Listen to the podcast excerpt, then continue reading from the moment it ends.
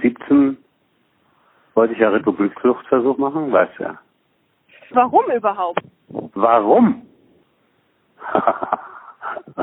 Weil ich bis zum zehnten Lebensjahr einen großen Teil meiner Kindheit in Westberlin verbracht habe und das überhaupt nie verstanden habe, warum der Vater und die Mutter äh, in diesem scheiß Osten weiterleben wollten, als die Mauer Ja. kam. Also mit, mit zehn Jahren äh, hat man da schon einen gewissen, eine gewisse Vorstellung. Das ist Hansi.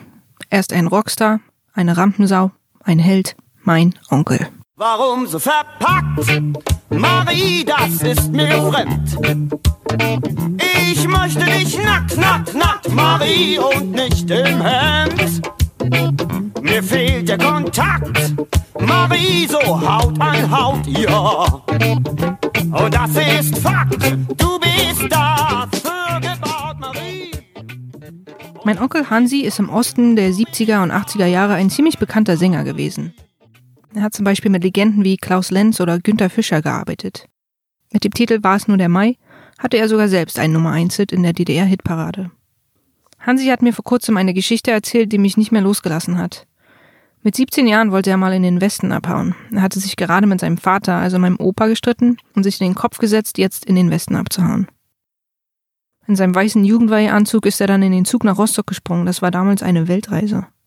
Mit seinem Jugendweihegeld hat er sich dann das teuerste Hotel der Stadt geleistet. Wer würde schon darauf kommen, ihn in einem Fünf-Sterne-Hotel zu suchen? Jedenfalls hat er dann versucht, auf einem Schiff anzuheuern und irgendwie als Matrose in den Westen zu machen. Es war eine total wilde Zeit, von langen Nächten über den ersten Sex. Ebenso eine richtige Coming-of-Age-Geschichte. Leider kann ich nicht behaupten, dass es ein Happy Ending gab, aber dazu später mehr. Warum fangen wir nicht einfach von vorne an?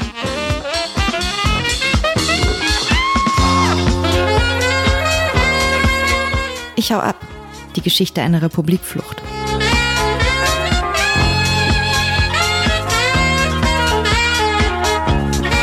Erzählt von Josephine Clem-Woodruff. Ich hau ab, denn das halt ich nicht aus. Ich geh weg, mach dir nichts raus, das muss sein. Im Osten versuchen, über die Mauer zu gelangen, glich einem Todesurteil und war ungefähr so unmöglich, wie aus einem Gefängnis auszubrechen. Über 200 Menschen sind bei dem Versuch, über die Mauer zu kommen, gestorben. Noch viel mehr wurden verletzt, manche sogar schwer. Was treibt mein Onkel Hansi, der damals noch ein halbes Kind war, von zu Hause wegzurennen und die waghalsige Entscheidung zu treffen, per Zug und Schiff mal eben über die Mauer in den Westen abzuhauen?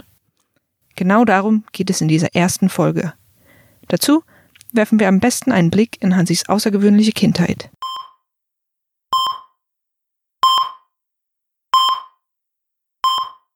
Hansi wurde 1951 in einem kleinen Dörfchen namens Hosener geboren. Er ist herzkrank auf die Welt gekommen. Er hatte ein großes Loch im Herzen und war deswegen ein sehr schwaches Kind, das kaum gegessen hat. Er war richtig krank. Meine Großeltern hatten aber Familie in Westberlin. Tante Ida lebte hier gemeinsam mit ihrem Mann Rudi am Bayerischen Platz. Aber Hans kann das am besten selbst erzählen.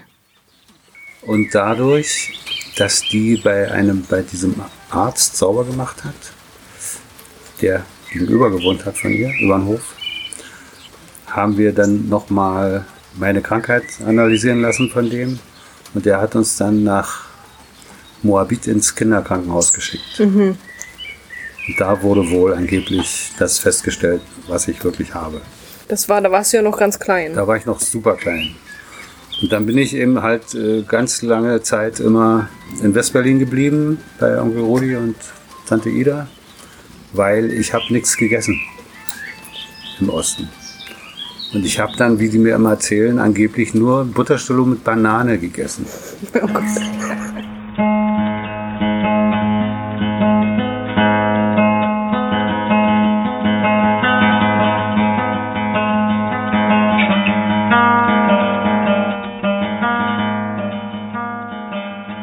wie hieß diese Kondition, die du hattest mit dem Herz? Was, was, wie nennt man Das war sowas? eine Vorhofseptum.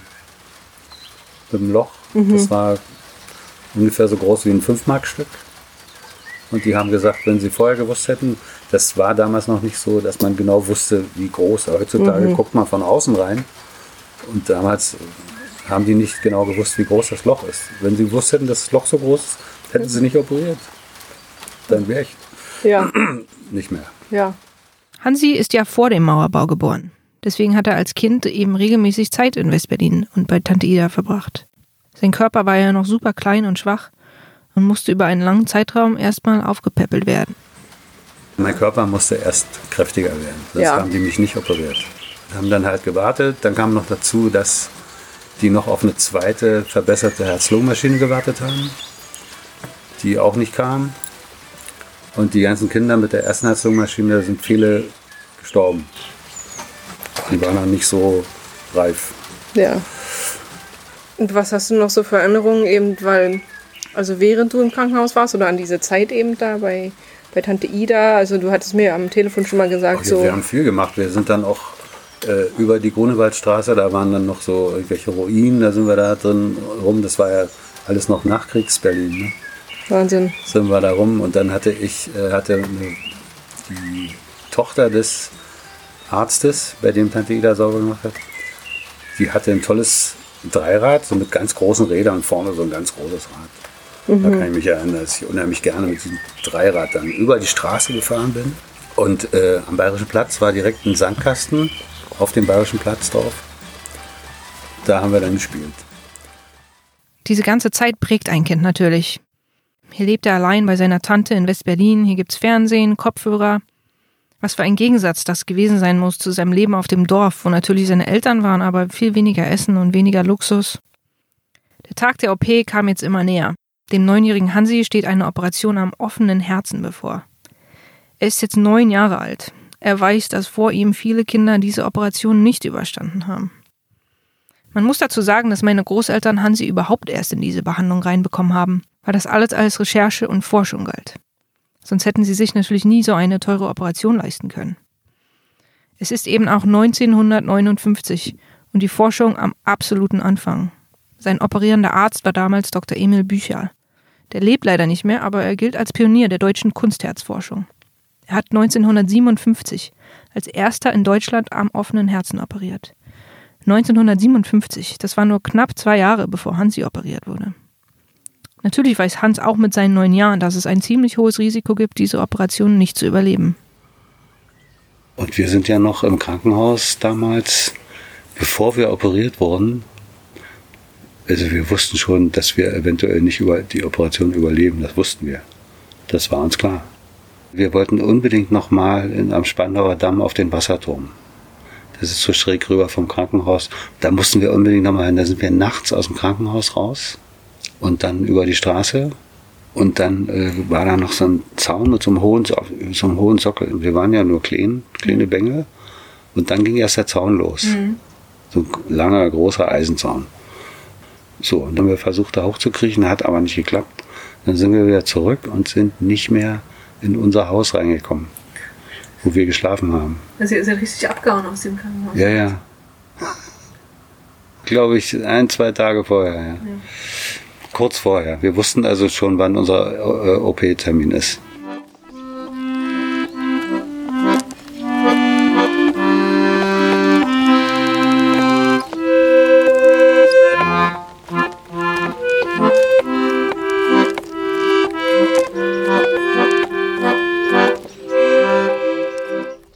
Das ist meine Oma. Sie spielt wahnsinnig toll Akkordeon und erinnert sich natürlich noch gut an die Zeit, in der ihr ältester Sohn im Krankenhaus war.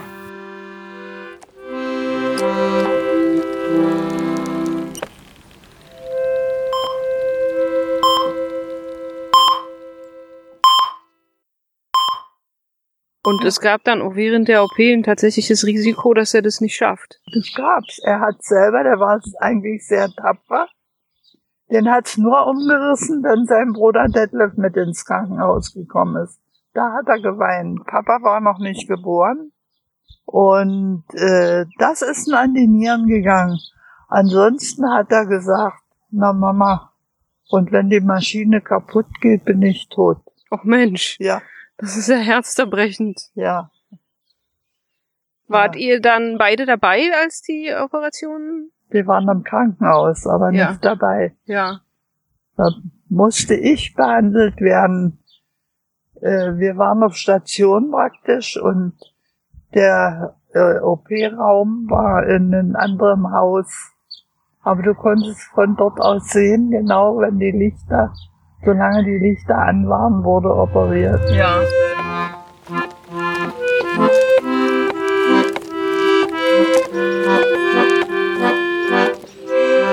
Der Tag war gekommen. Hansi wird nun an der zweiten Herz-Lungen-Maschine, die es überhaupt gab, operiert. Es ist jetzt zwar 60 Jahre her, aber Hansi erinnert sich natürlich noch daran, als ob es gestern war. Ich hatte eine Nahtoderfahrung, ja. Das habe ich dann hinterher, als man irgendwann mal darüber überhaupt gesprochen hat, dass es sowas gibt, da habe ich dann gedacht, ja, das hatte ich doch auch. Ich habe mich doch auch gesehen, wie ich von oben, von der Decke auf mich runtergeguckt habe und, und, und im, im Monitor gesehen habe, meine ganzen äh, Funktionen von den von Organen, vom Herz und so, wie das wieder angefangen hat zu schlagen und dann plötzlich äh, war meine nächste Erinnerung, dass ich auf, auf, auf, auf dem Operationstisch lag und mein äh, Doktor, Professor, der hat mir rechts und links ein paar in die Backen gehauen, damit ich aufwache. Da kann ich mich sehr gut dran erinnern. Krass, waren da Oma und Opa auch da? Dann? Mm, Danach war ich erstmal eine Weile völlig Milchschuppe. Das weiß ich nicht mehr. Ich kann mich nur erinnern, dass ich dann wieder laufen musste, weil du bist, ich war ja hier vorne bis von oben bis unten habe ich eine Narbe und mein Brustbein war auch durchgesägt wahrscheinlich, gespalten. Und das haben sie dann mit Silberdraht, habe ich so zwei so Silberdrahtklammern hier drin. Die sind immer noch drin. Echt? Ja. Meine Oma weiß natürlich noch genau, als sie Hans dann nach der OP zum ersten Mal wieder gesehen hat. Und dann haben sie mich, wie das gemacht war, haben sie mich rübergeholt. Muss jetzt überlegen, ob der Opa, ja, ja, der war dabei. Und da lag nur mein Junge, der war ja bloß Haut und Knochen. Und an x Schläuchen der Körper angeschlossen. Und dann hatten der Bücher so die Backen so getätschelt. Und dann hat er die Augen aufgemacht und nur habe ich geweint. Ja. Und dann war seine Reaktion, Mami, du brauchst doch nicht mehr weinen, ich bin doch schon operiert. Werde ich nie vergessen. Oh Gott. Ja. So lange war der gar nicht.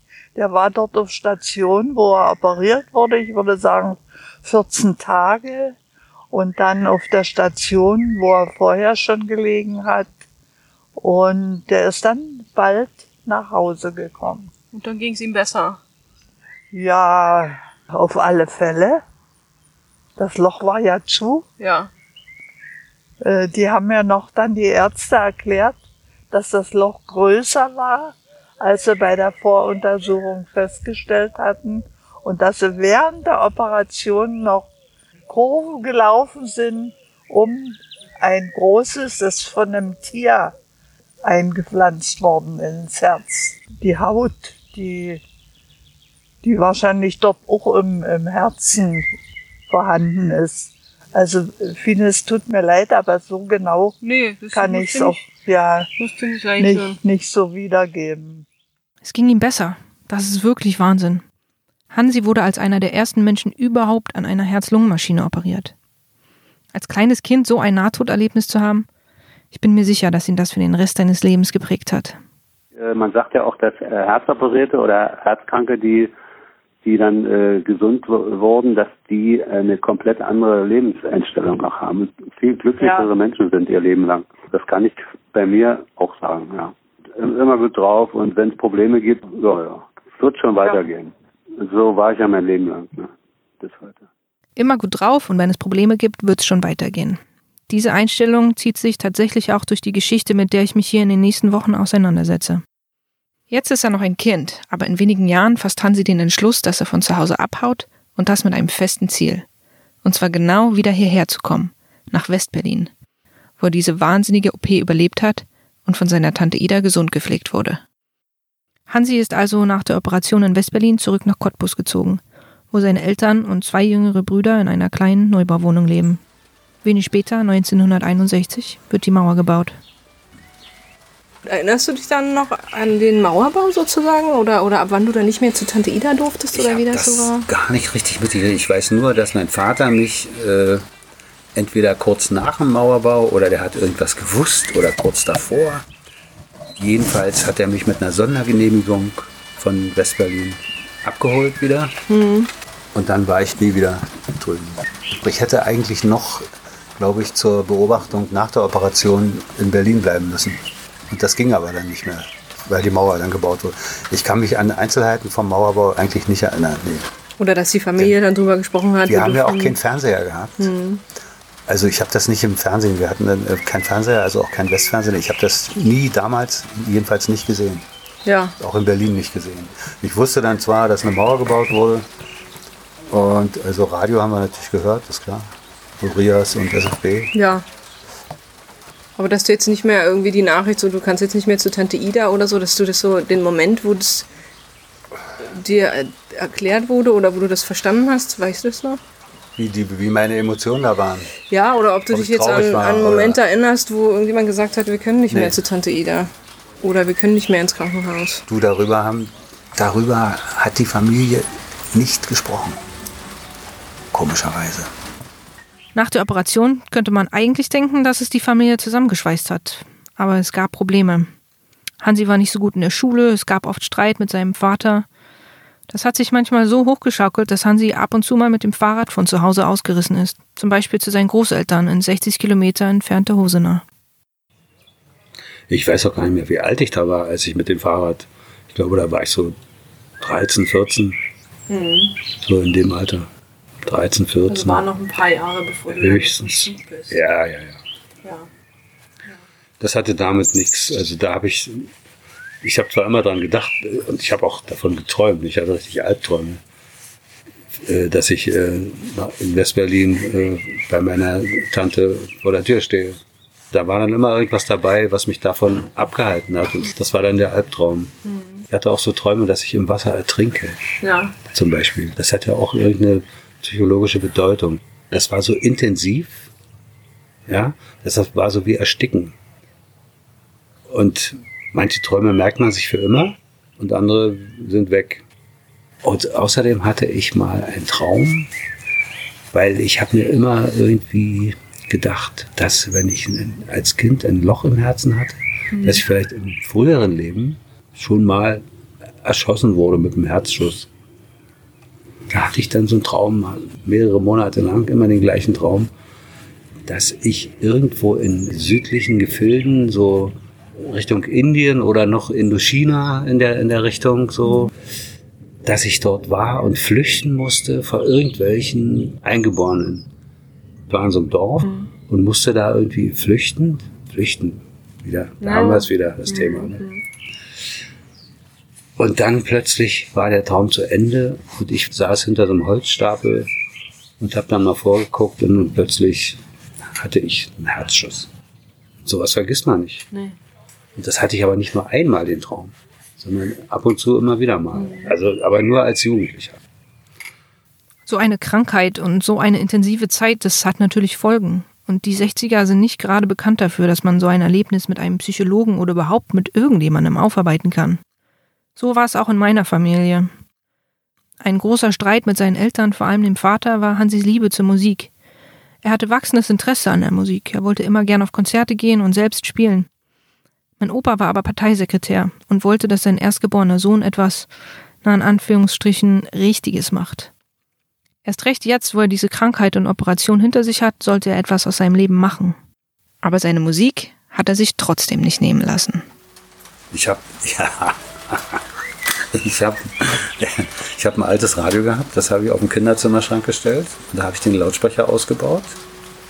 Den habe ich mir ins Kopfkissen eingenäht mit einem langen Kabel. Und dann habe ich nachts immer Top of the Pop von Radio von der RTL Luxemburg in Holländisch, aber Top of the Pop war dann in Englisch.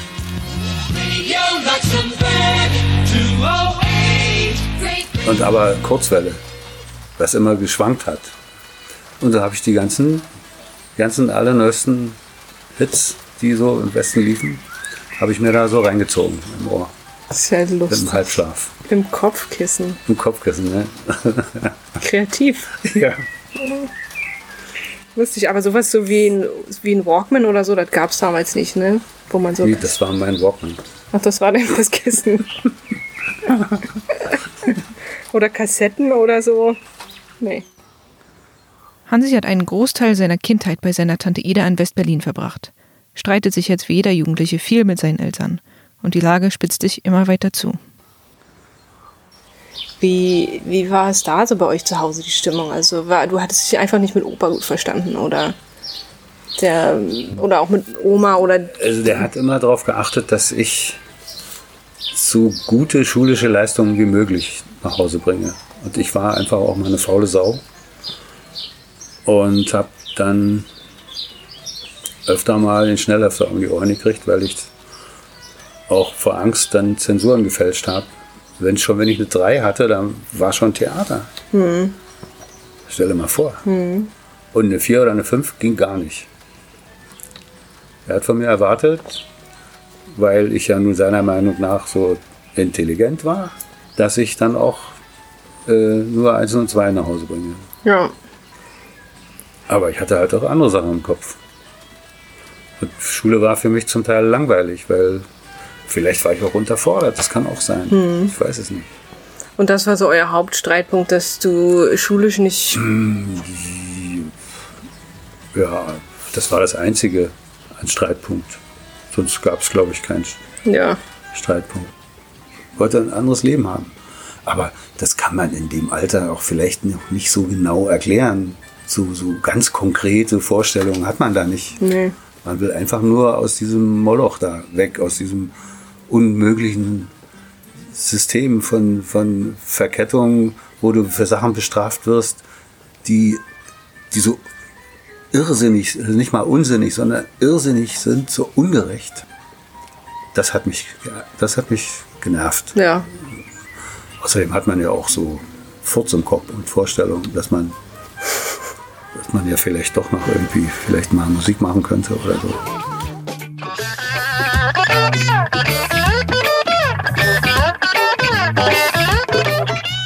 Ich habe auch mal meinen Papa dazu befragt. Der war damals zwar erst sieben Jahre alt, hat aber auch eine spannende Sicht auf das Ganze. Und dann wollten sie mit Strenge erziehen, dann wieder ein bisschen Güte zum Opa schaffen, der gütig war, der mit dem lieben Hans. Dann hat er ihnen so viel Nerven und Geld ger- geraubt durch diese Krankheit. Das musste ja damals alles bezahlt werden. Es gab ja keine Krankenversicherung in dem Sinne. Es war alles ausgesprochen teuer. Da ist er Gott sei Dank in diese reingerutscht mit diesem berühmten Professor, der zweite oder dritte an der Herz-Lungen-Maschine. Aber der hat den Eltern unglaublich viel Nerven, Geduld und Kraft gekostet. Und die haben alles gegeben für den Jungen. So sehen die Eltern das. Und was kriegen sie zurück? Gar nichts. Der hat dann keine Hausaufgaben gemacht, war faul und hatte auch keine Lust, schon gar keine Lust, Akkordeon zu lernen. Und den hat das alles angekotzt und der fand das alles, der fand das alles total spießig. Der war durch seine Nahtoderfahrung oder was weiß ich, die der hatte, ohne dass er das bewusst so gemacht hat, bestimmt in einer ganz anderen Welt. Und hat gesagt, was wollt ihr alle von mir, was will ich überhaupt hier? Tja, was macht man als 17-Jähriger, wenn man keinen Bock auf Schule hat, in einer Diktatur lebt, oft Stress zu Hause hat und eigentlich lieber Musik machen will? Hansis Entschluss steht fest. Er will weg. Eine Entscheidung, die für immer sein Leben verändern wird. Du, also woher kam dein Impuls, zum Fahrkartenautomat zu gehen an dem Tag? Ähm, das war so. Das will, ich nicht mehr. Das war, ich wollte einfach weg. Ich wollte gucken, dass ich irgendwo auf dem Schiff kann und nach dem Westen abhauen kann. Und das mit dem Schiff, woher hattest du das Das habe ich dir? mir so ausgedacht. Ach, hast du dir Ja. Echt verrückt? Und dann äh, war es aber so, dass an dem Tag, als ich, als ich äh, zum Zug wollte, Ja. bin ich ja nicht zur Schule gegangen. Und mein Vater kam rein und hat mich aus dem Bett geschlagen mit so einem Schirm zum Knirps. Wie immer, immer drauf und immer drauf. So, ich weiß jetzt nicht mehr, ob das der Anlass war, dass ich weg wollte. Also die Ursache war eine andere, aber der Anlass ist ja immer noch wieder was anderes. Ähm, oder ob ich dadurch die Fahrkarte im, in, in meiner anderen Jacke vergessen hatte und dann schnell weg bin. Und dann habe ich mir auf dem Bahnhof nochmal eine, eine neue Fahrkarte nach Rostock gekauft. Und dann, da die nun alle, die, da die jetzt die Fahrkarte nach Wismar gefunden haben, in meinem Mantel, dachten die, ich bin in Wismar. Ja, Ich war aber in Rostock. ja. Clever. nee, Zufall. Ich habe die vergessen. Ja. Ja, echt witzig. Also, den Tag vorher hattest du dir die Karte geholt und dann am nächsten Tag, Bin ich woanders hingefahren. ja. Aber du, aber so die, der Tag an sich, dass du, ich meine, ist ja eine große Entscheidung. äh, Du, ich war so im Tunnel. Ja, Da rechts und links habe ich keine Gefühle mehr gespürt. ja. Also wie du zum Bahnhof gelaufen bist oder dir die neue Karte gekauft hast, so das, das muss ja alles Adrenalin irgendwie gewesen sein. Ja, wahrscheinlich. Ja. Denn ich bin einfach los. Oh, der schmeckt nicht schlecht. Nee, finde ich auch, schmeckt gut. Ist ja rein Hessenwein. Ah ja, kenne ich nicht. Schmeckt gut.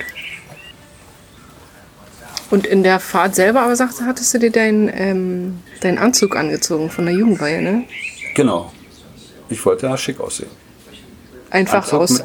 weißes Hemd, Schlips und dann habe ich mir nochmal, weil das Hemd dann langsam mal dreckig war, das weiße, in Rostock nochmal ein neues weißes Hemd gekauft. Das ist so schön. Und das hattest du dir aber schon zu Hause, hattest du dich schon früh umgezogen vorm. Ja, ja, da waren dann Kinder mehr da, die waren ja alle arbeiten. Ja. Und wann haben die das dann überhaupt mitbekommen, was meinst du? Dass du weg Ja, warst. irgendwann bin ich nicht mehr nach Hause gekommen. Das werden sie dann schon gemerkt haben am gleichen Tag Ja. noch.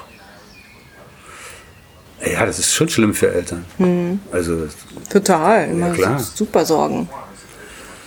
klar, Super logisch. Sorgen.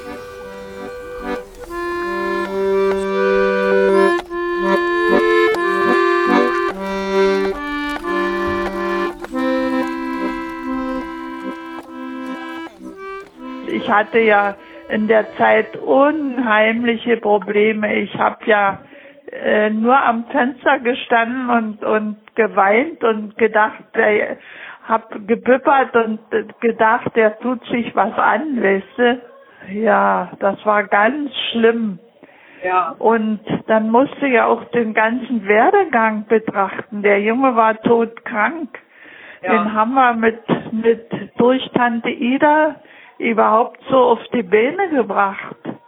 Und dann äh, wächst er eben so aus. Ich meine, der hatte hier, äh, äh, er sollte Abitur machen mit Berufsausbildung.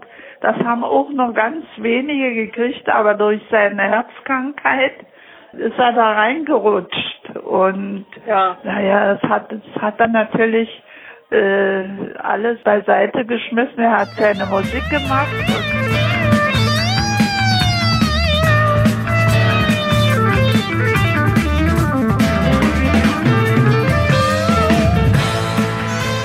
Was macht man als 17-Jähriger allein in der großen, weiten Welt? Wird Hansi jemanden finden, der ihm bei seinem Fluchtversuch hilft? Welche Schritte unternehmen die Eltern in der Zwischenzeit zu Hause, um ihren Sohn wiederzufinden? Und was sind eigentlich die üblichen Schritte bei der Stasi gewesen, wenn ein Kind als vermisst gemeldet wurde? Ich habe mit einem ehemaligen Stasi-Offizier mal darüber gesprochen. Das alles in der nächsten Folge von Ich hau ab.